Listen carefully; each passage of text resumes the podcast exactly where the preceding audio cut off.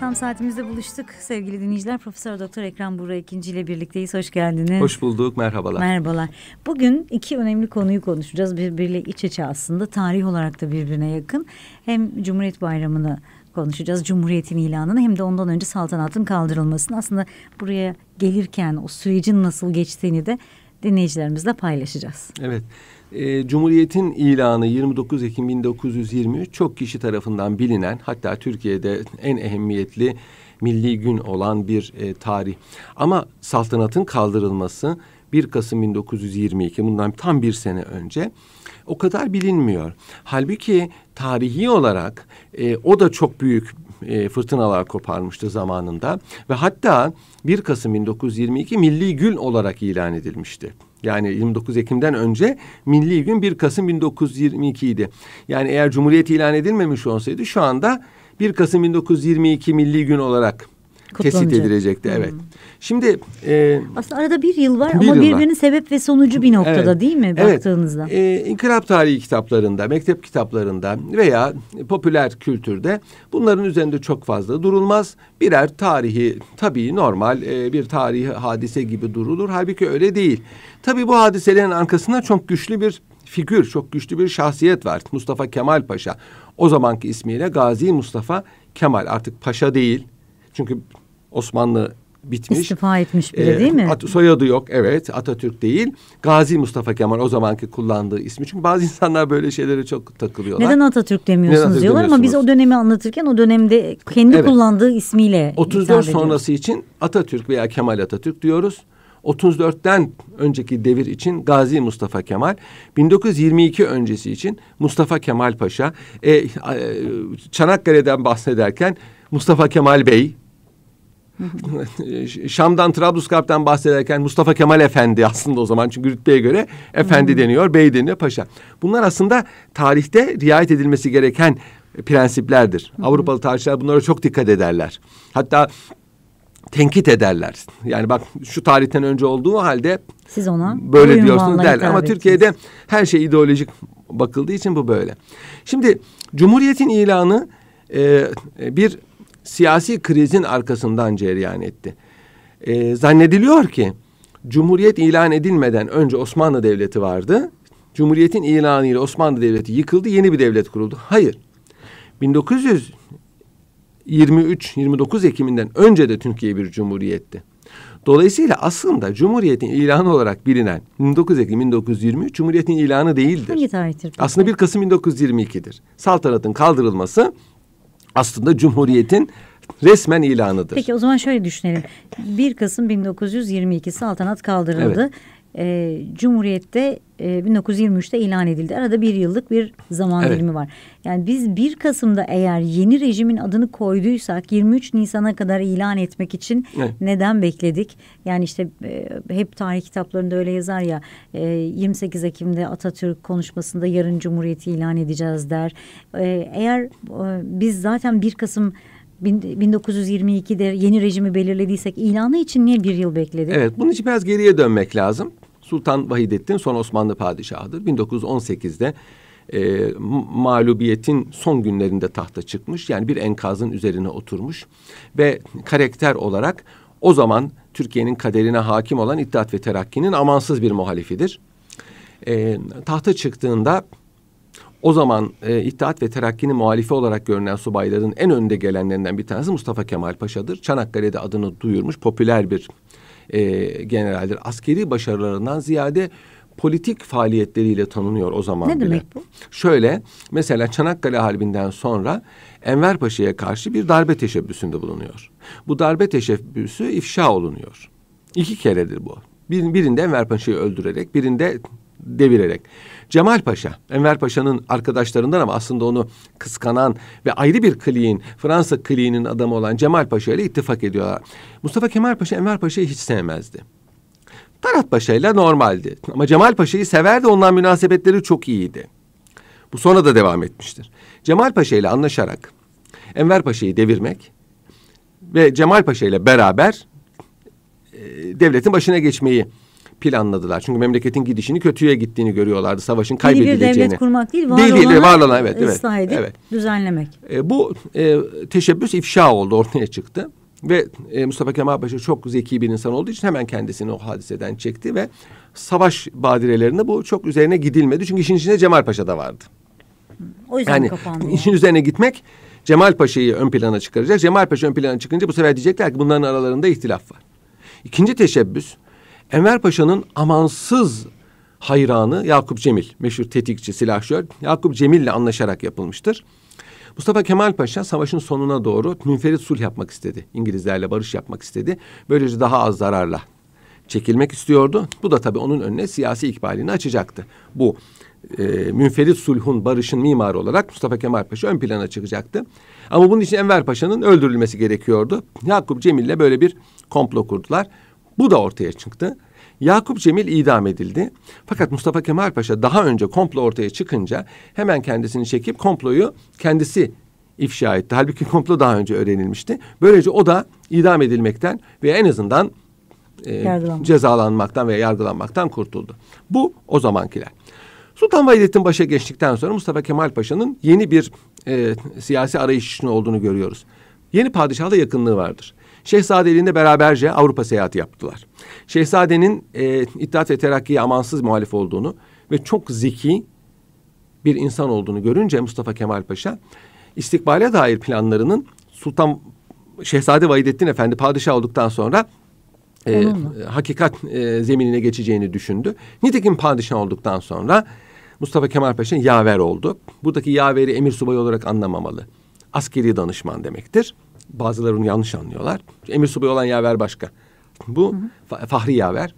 Ve e, Mustafa Kemal Paşa padişahı belli bazı e, maksatlara imale etmek, yönlendirmek istedi. Mesela ordunun başkumandanlığını almak gibi. Padişah ordunun başkumandanlığını alırsa o da ordunun sevk idaresinde rol sahibi olacaktı. Ve bu arada padişahın kızıyla evlenmek istedi. Bunu daha önce zaten hı hı, konuşmuştuk. Ama bu gerçekleşmedi. Ailevi bir sebep olduğu için gerçekleşmedi. Bunun üzerine Mustafa Kemal Paşa e, Suriye cephesindeyken kabineye girmek istedi. Padişah bir telgraf çekerek şunu sadrazam, şunları şunları ve beni de bakan yap dedi. Padişah Fahri Yaver'in bütün sözlerini dinledi. Bir tek onu bakan yapmadı. Tüm önerileri evet, yerine getirdi. Yerine getirdi. Bir tek onu bakan yapmadı. Bu Mustafa Kemal Paşa hakkının zihninde padişaha karşı ciddi bir şüphe ve hatta e, hiddet meydana Peki, getirdi. E, padişahın zihninde de bir şüphe mi vardı? Var tabii ki. Yani padişah Mustafa Kemal Paşa hakkında gerek çevresinin telkiniyle gerek kendi e, karihasından bazı menfi düşünceleri var. Yani Mustafa Kemal Paşa'nın yaşantısı ve fikirleri hakkında çok emin değil. Çok emin değil ve onu e, hükümete almadı. Hükümet zaten çok kısa bir zaman başta kaldı. Fakat Mustafa Kemal Paşa bu de, devrede Sultan Vahidettin'i devirmek yerine e, yine padişahlığı devam ettirecek bir rejim kurmak için çalıştı İstanbul'da. Bunu daha önce de anlatmıştık. Sultan Vahidettin'i devirmek, onu öldürmek, ve iktidarı ele almak için bir komite kurdular. Şişli'deki evde işte Rauf Bey, Ali Fuat Bey iş, iştirak etti. Fakat İsmail Can Bolat'ın çekilmesi ve hadisenin duyulma korkusu sebebiyle vazgeçildi. Tam o sırada Mustafa Kemal Paşa Anadolu'ya gönderildi. Bu Anadolu'ya gönderilme hadisesi onun zihninde yeni bir planın, fikrin... O zamana kadar yok muydu? Ben olduğunu düşünmüyorum. Şimdi bazıları bilhassa Kemalist literatürde Atatürk'ün devamlı cumhuriyetçi olduğunu, çocukluğundan beri cumhuriyet rejimini düşündüğünü söylüyorlar.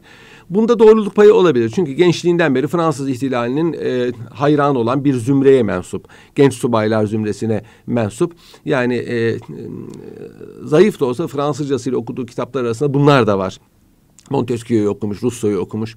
Bunlar hakkında kafasında bir tam berrak olmasa da çünkü bazen Rousseau ile Montesquieu'yu birbirine karıştırmıştır konuşmalarında. Bir fikir var. Ama ben Atatürk pragmatik bir kişiydi ve oportunisti yani fırsatları değerlendiren bir insandı. Yoksa yani böyle belli bir ideolojinin arkasından körü körüne gidecek bir insan değildi. O zaman padişahlık vardı. Padişahlığın içinde ne yapabilirim? Padişahlık rejiminin içinde ne yapabilirim diye düşündü. Ve nitekim e, İstanbul'da bunu gerçekleştiremeyince Anadolu'da bunu gerçekleştirmeye çalıştı. Ve herkesin bildiği gibi fevkalade salahiyetli olarak Anadolu'ya gönderildiğinde Anadolu'da hazır bir mukavemet hareketi buldu. Bilhassa Erzurum menşeli Doğu Anadolu'da bir mukavemet hareketi. İki tane mukavemet hareketi var. Biri Erzurum'da Ermenilerin tekrar Doğu Anadolu'ya dön, dön, döndürülmesine sürgün edilen Ermenilerin endişe duyanların topladığı bir kongre var. Yani o Erzurum Kongresi'nin maksadı vatanı kurtarmak falan değil. Ermenilerin Doğu Anadolu'ya dönmesini ve Doğu Anadolu'nun özerk veya müstakil olarak Anadolu'dan kopmasını engellemek için toplanmıştır. Yani aslında biraz daha bölgesel bir... Tamamen. Aynı şekilde Reddi İlhak Cemiyeti de İzmir'in işgalinin e, milletler arası platformda e, kaldırılması, iptal edilmesi için uğraşan bir cemiyettir. Bunlar sadece silahlı değil aynı zamanda siyasi bir Siyasi, esas itibariyle siyasi. Hı hı.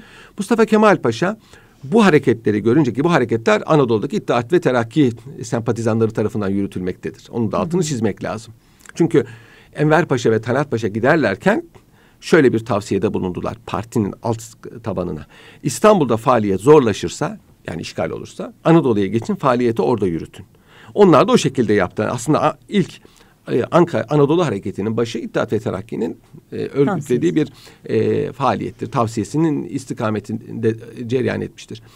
Bu, bu vesilelerle Anadolu Hareketi'nin başına geçti Mustafa Kemal Paşa. İnkılap tarihi kitaplarından bunu biliyoruz. Samsun'a çıkışı, oradan Havza'ya gelişi. Bambaşka bir maksatla Samsun'a geliyor. Yani Karadeniz'deki asayişsizliği önlemek, bununla alakalı rapor göndermek ve barış anlaşmasında bunun bizim ayağımızı bağlamasını, bize zarar vermesini engellemek. Maksat yani bu. Orada bir direniş olmasın, her şey sulh içinde olsun. Rumlarla Türkler arasında Hı-hı. çatışmalar var. Başka Avrupalılar da siz Rumları kesiyorsunuz diyorlar.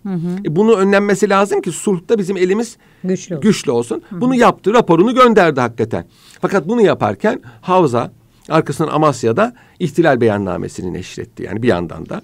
Bu İstanbul'u ciddi manada endişelendirdi. Fakat İstanbul başlangıçta buna bir mana veremedi. Şimdi Acaba bunu dediler. biraz aç, açmak istiyorum. Şöyle e, eğer kafasında gerçekten Anadolu'da bir hareket oluşturmak yoksa ve görevi de sadece Samsun ve çevresindeki e, direnişi ortadan kaldırmak ve bir barış ortamı oluşturmaksa neden arkasından bu tamimler geldi? Evet şöyle ki Atatürk'ün İstanbul'da Mustafa Kemal Paşa'nın İstanbul'da bir senelik bir hayatı var. 1918-1919 arası.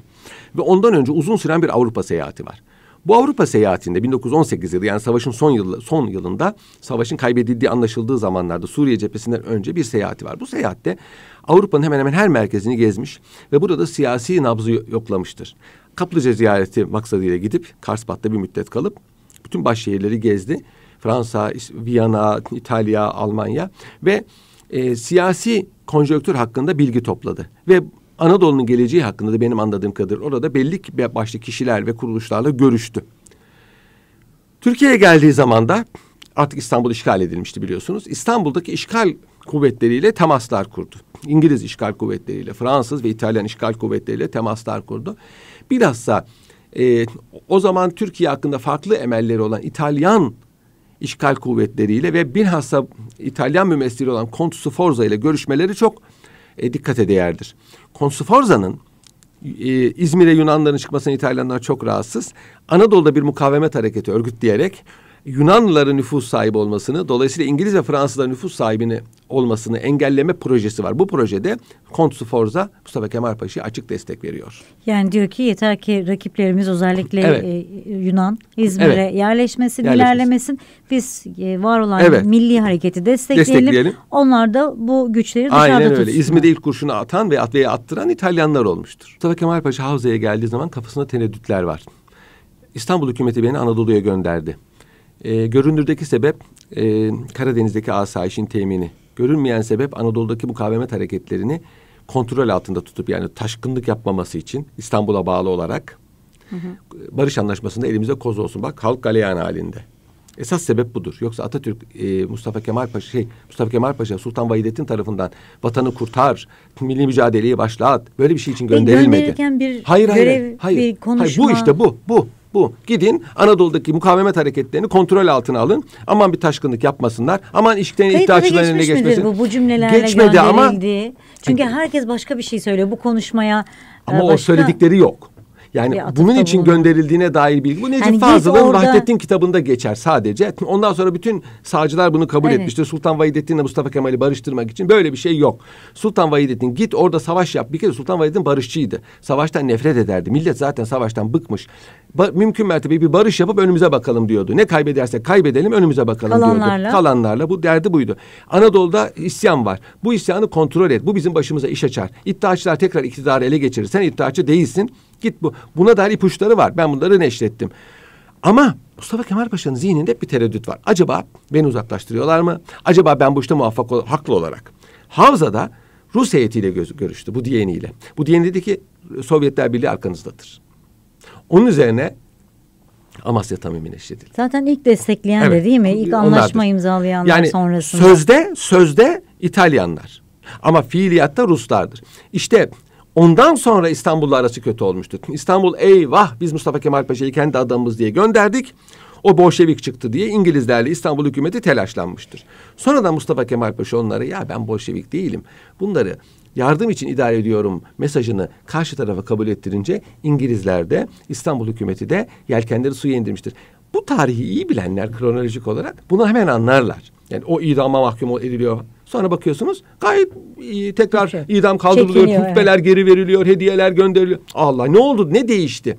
Tamam İstanbul hükümeti biraz da e, bükemeceği bileği öpmeye kalkıştı ama İngilizler de aynı. Ama hadise bu.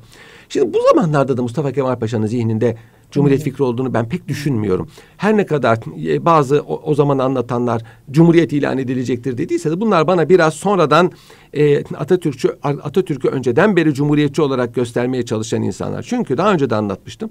Mustafa Kemal Paşa Anadolu'dayken Sultan Vahidettin'e bu işin yürümeyeceğini anladı. Zafer kazanırsa bile. Sultan Vahidettin'in yerine mesela Abdülmecit Efendi Anadolu'ya çağırdı. O daha Anadolu'ya o gelemedi. İngilizler abluk etti. Oğlunu gönderdi fakat geç gönderdi. O artık zafer kazanılmıştı. Onu geri gönderdiler. Hmm. İki üç şehzadeyi, Abdurrahim Efendi'yi, Cemalettin Efendi'yi naibi saltanat. Yani saltanat vekili olarak padişah ilan etmeyi düşündü. Çünkü bunlar gençtiler. Mustafa Kemal Paşa'nın karizması altında ezilebilirlerdi. Sonra bundan da vazgeçti. Cumhuriyetçi fikirlerin ben büyük zafer sırasında e, Mustafa Kemal Paşa'nın zihninde olgunlaştığını düşünüyorum. Şimdi bazıları soruyorlar ki, diyorlar ki Atatürk Cumhuriyetçiydi. İstese padişah olurdu ama olmadı, kabul etmedi. Şimdi bunu ben katılmıyorum. Birincisi devir artık Cumhuriyet devri. Almanya'da asırlık Hohenzollern monarşisi yıkılmış.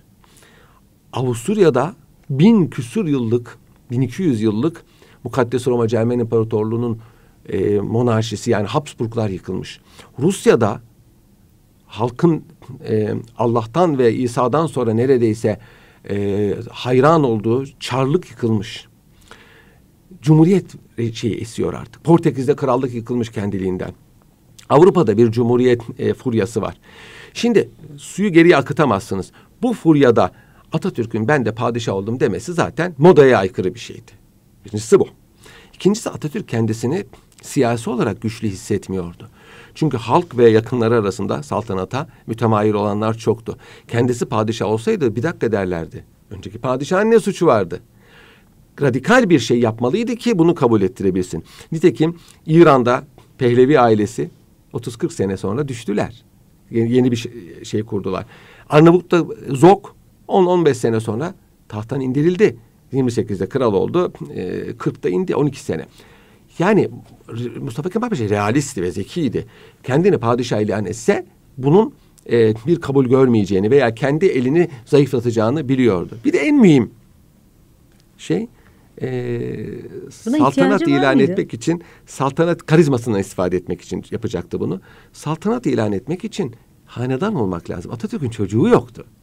Çocuğu olmayan birisinin hanedan kurması. Mesela Napolyon bunu kurmaya çalıştı. Ama... Kuramadı. Atatürk bunu biliyordu. Yani Atatürk 40 Cumhuriyet'in ilanında 42 yaşı 43 yaşındaydı ve yeni evliydi. Çocuğu ee, olmadığını biliyordu muhtemelen belki de. Yani Napolyon mesela bunu kurmaya çalıştı, beceremedi. Atatürk bunların hepsini biliyor. Onun için böyle bir şeye girişmedi. Halife olmak istediğine dair rivayetler var. Çünkü halifelik ayrı bir şey biliyorsunuz. Ve o zaman halife olsaydı bunun da kabul göreceğini biliyoruz. Çünkü o zaman çok popülerdi İslam dünyasında. Ancak İngilizler halifelik hakkındaki kesin görüşlerini açıkladığı için Atatürk de hiçbir zaman demode bir şeyin arkasına düşmeyeceği için halifeliği de kabul etmedi. Sembolik olarak biliyorsunuz bir halife muhafaza etti. Acaba muhafaza edebilir miyiz? Dip, diplomatik arenada bize faydası olur mu diye düşündü. Olmayacağını anlayınca, kendi ayağını bağlayacağını anlayınca veya İngilizlerin istemediğini anlayınca halifelikte kaldırıldı. Binaenaleyh ben Atatürk'ün hiçbir zaman Mustafa Kemal Paşa'nın kesin radikal bir cumhuriyetçi olduğunu inanmadım. Buna dair bir delil de elde yok. Ancak 1 Kasım 1922'ye gelindiğinde Lozan Barış Anlaşması görüşmelerine İngilizler hem İstanbul hükümetini hem Ankara hükümetini çağırdı. Ankara hükümeti sanki İstanbul hükümetinin tam, tamamlayıcısı gibi gözüküyor. İstanbul'da işgal olduğu için meclis orada toplanamıyor. Görünüşteki şey tablo budur. Hı. Ankara'da toplanıyor. Bu meclis padişahın meclisidir. birbirleriyle iletişimi evet, varmış evet, gibi anlaşılıyor. Geçici bir hükümet gibidir ama aslında görünüşte iki devlet vardır. Bir İstanbul ve çevresi, Ankara ve çevresi. Yani 1900 19'dan 1922'ye kadar Anadolu'da iki ayrı devlet vardır. Peki bu, bu sınırlar böyle kesinleşseydi? Kesin evet olabilirdi. Yani bu tarafta batıda ayrı bir devlet, Ankara ve çevresinde Onu ayrı İngilizler bir düşündüler. devlet. Öyle bir proje oldu. Yani Boğazları ve Trakya'yı hmm. ve Marmara'yı padişaha verelim. Orada hüküm sürsün halife sıfatıyla Anadolu'da Kemalistlerin olsun diye düşündü. Ama bu bir projeydi ve şeye girmedi. Yani yürürlüğe girmedi. Çünkü bu kolay bir şey değil. Sınırlar tabii değil. Burada Türkler var, burada Türkler var. Wilson diyor ki Türklerin yaşadığı yerlerde tek bir devlet olacak. Ermenileri bile sildiler ama. Türklerin yaşadığı yerde de tek bir millet yok ki. Yani Türklerin yaşadığı yerde tek bir devlet olacak ama Türklerin yaşadığı yerde de tek bir millet yok. Onu şöyle düşündü. Ermeniler zaten temizlenmişti, kalmamıştı. Rumların da çoğu zaten İttihat ve Terakki zamanında gitmişti. Savaşın kaybedilmesi üzerine zaten sürgün edilmişti. Kalan Rumların sayısı çok azdı. Bunlar da zaten mübadeleyle bir şekilde yollanacaktı ve ulus devlet meydana getirilecekti. Plan buydu. Onun için iki devlet e, kabul görmedi. İki kişi çağrılınca e, Ankara hükümeti hemen saltanatı kaldırdı ve İstanbul hükümetinin meşruluğu olmadığını ilan etti. Peki çağrılmasaydı ikisi aynı anda saltanatı kaldırır mıydı yine de? Ya da kendi aralarında konuşup sen bizi temsil et, e, biz İstanbul evet, olarak gitmeyelim, mıydı? sen bunu, Ankara olarak Bunu ben de düşündüm. Bunu ben de düşündüm. Ankara'yı çağırıp İstanbul'u çağırmasaydı ve İstanbul'u çağırıp Ankara'yı çağırmasaydı ne olurdu? İstanbul'u çağırıp Ankara'yı çağırması olmazdı. Çünkü zaten muhatap Ankara'dır. İstanbul'u çağırmak... Yine de yapabilirdi. Yapabilirdi. Ama bir şey bir netice doğurmaz. Nitekim Sevr Anlaşması bir netice doğurmadı. Sevr İstanbul'la anlaşma meşru hükümet olan İstanbul'da imzalandı. Ama zaten tarafların savaşacak çok fazla da gücü kalmamıştı. Gücü yani her halükarda oradan çıkacak olan bir barış anlaşması evet, uygulanırdı. Uygulanırdı. Yani bu mümkündü. Ama bu düşünülmedi. İkisi birden çağrıldı. Benim kanaatim İngiltere bunu kasıtlı olarak yaptı. Ankara'nın eline koz vermek istedi. Yani Saltanatı ikisini kaldırsın. aslında karşı karşıya evet. artık kararınızı verin evet. demek istedi. İngiltere belki de. bekle gör. İstanbul kazanırsa zaten benim elimde. Ankara kazanırsa zaten, zaten ben destekli, destekçisiyim. Bu İngiliz siyasetidir. Bunu bilmeyen insanlar tarih hakkında hiçbir şey anlamazlar. İki prensibi vardır. Bekle, gör, parçala, yönet. Bekle, bekleyip görüp ona göre pozisyon Ona göre alır. pozisyon alır. Hiç işin içine girmez, canını yakmaz. Ufak tefek tavizler verir ama sonunu bekler. İkincisi parçala, hükmet. Bu böyledir. 1 Kasım 1922'de saltanat kaldırıldı ve Sultan Vahidettin artık padişah değil halifedir. Fakat mecliste karşı, ona karşı bir takım reaksiyonlar var. Çünkü aylarca gazeteler e, Sultan Vahidettin aleyhinde bir propaganda yapmıştır ve Sultan Vahidettin adeta Yunan işgalinin, Birinci Cihan Harbi'nin, memleketin yaşadığı bütün acıların müsebbibi olmuştur. Halbuki hiçbir mesuliyeti yoktur. Tam aksine Ankara hareketinde olanların çoğu bu hadiselerden doğrudan mesuldür. Birinci Cihan Harbi'ne giriş, savaşın kaybedilmesi, Yunanların İzmir'e çıkışı, Anadolu'ya kadar gelişinden Ankara'dakilerin çoğu meş Nasıl? mesul. İşte e, bir kere İttihat ve Terakki Fırkası içinde önde gelen adamlardı bunlar. Sultan Abdülhamit'in tahttan indirilmesine itibaren hepsi Hı-hı. İttihat ve Terakki içinde yer aldılar ve son 10 yılda e, memleketin mukadderatına hepsi Mustafa Kemal Paşa da dahil, İsmet Paşa da dahil olmak üzere hükmettiler. O dönemde de vatandaş bunu mu söylüyordu? Yani e, bu Yunanların buraya kadar gelmesinden sorumlu olarak. Tabii canım o zaman halk onu söylüyordu. Hı. Celal Bayar'ın hatıralarında görüyoruz diyor ki biz Yunanlıları diyor İzmir'den çıksınlar Anadolu'ya kadar yürüsünler halkı taciz etsinler de onlara saldırdık taciz ettik ki diyor. Sebep... E, mücadelemizin bir manası olsun yoksa bizim kimse bizi desteklemiyordu diyor Ankara'ya. Oturun oturduğunuz yerde biz barış istiyoruz diyordu halk. Çiftimizi çubuğumuza bakmak, ticaretimize bakmak istiyor. Yeni bir savaş. Haklı halk. On senedir harpte. Yeni bir harp açmak istemiyordu. Biz halkı diyor buna inandırabilmek için Celal Bey'e hatıralarında yazıyor. Başkalarının da hatıralarında var. Ee, İngiliz, İngilizler tarafından İzmir dışına çıkmaları yasaklanmış olan Yunanlıları İzmir dışına çıkarttık diyor. Taciz ederek, askerlerine bomba atarak. Ve İngilizler e, kaldırdılar sınırı, sınırı e, ve Yunanlar içeriye doğru hareket ettiler. Yani aslında bunlar olmasaydı Ha Yunan olmazdı. İzmir'in dışına çıkmazdı. Çıkmazdılar ve bu, bu İstiklal Harbi denilen Türk-Yunan Harbi de cereyan etmezdi. Ama o zaman Cumhuriyet kurulamazdı. Ankara hareketinin güçlenmesi, zafer kazanması lazım. Padişahlığı nasıl kaldıracaksınız? Padişahlığı kaldırmak kolay değil. Çünkü padişah e, harpten doğrudan sorumlu olmadığı için işgalcilerin suyuna giderek barış yapmak istiyor. Ama işgalciler başka şeyler istiyorlardı. Bir kere halifeliğin yıkılmasını istiyorlardı. Arap memleketlerinde bunların rolü olmasını istiyorlardı. Bunu nasıl yapacaklardı? Ankara Hareketi'ni destekleyerek. Müslümanları başıboş bırakmak istiyorlar. Başıboş bırakmak Başında bir istiyorlar. yönetici olmasını evet. istiyorlar. Gelelim 29 Ekim'e. 1 Kasım'da e, Cumhuriyet şey saltanat kaldırıldı. Peki ben soruyorum şimdi. 1 Kasım 1922'de saltanat kaldırdı. Artık bu devletin de Osmanlı Devleti değil. Ne peki? Türkiye Büyük Millet Meclisi Hükümeti. Nedir bu? Cumhuriyet.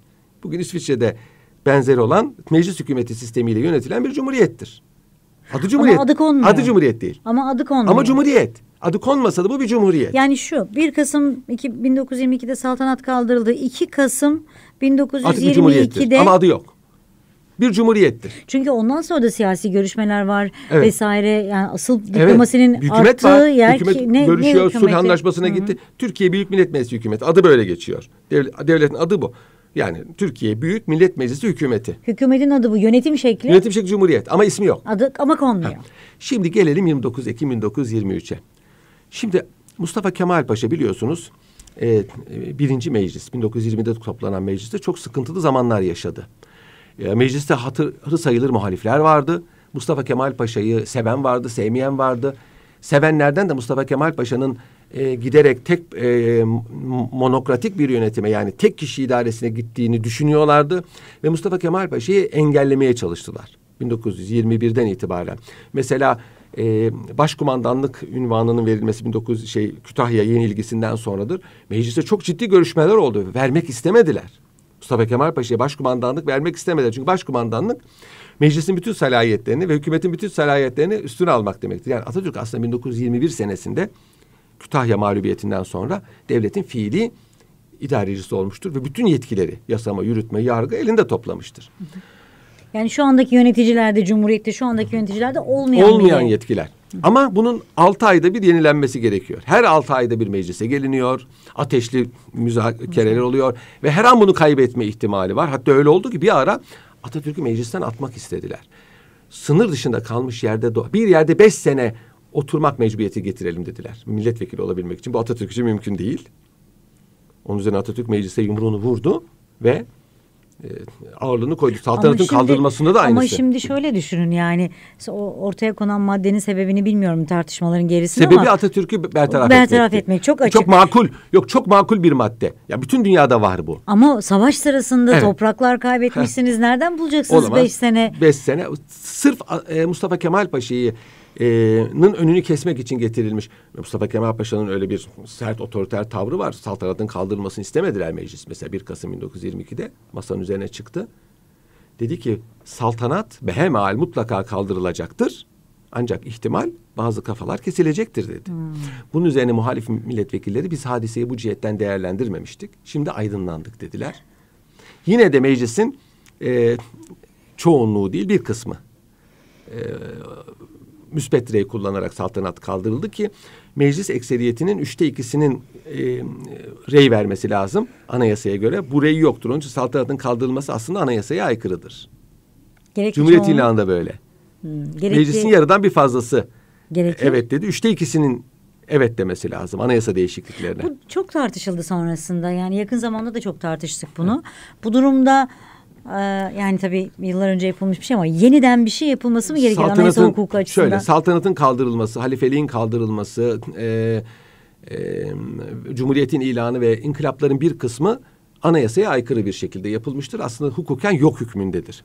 Fakat daha sonra yapılan anayasalara bunlar yerleştirildiği için ve bu anayasalar o zamanki meşruluk prensiplerine göre kabul edildiği için referandumla artık bunlar itiraz edilemez. Yani tamam 1920-50 arası öyledir, 60 arası öyledir ama artık 61 anayasası ve 82 anayasası bu tescillenmiştir. Evet o zaman hukuka aykırıydı ama şimdi artık hukuka uygundur denebilir. Bir de bu ihtilalin hukukudur. İhtilalin hukukunu kendi koyar.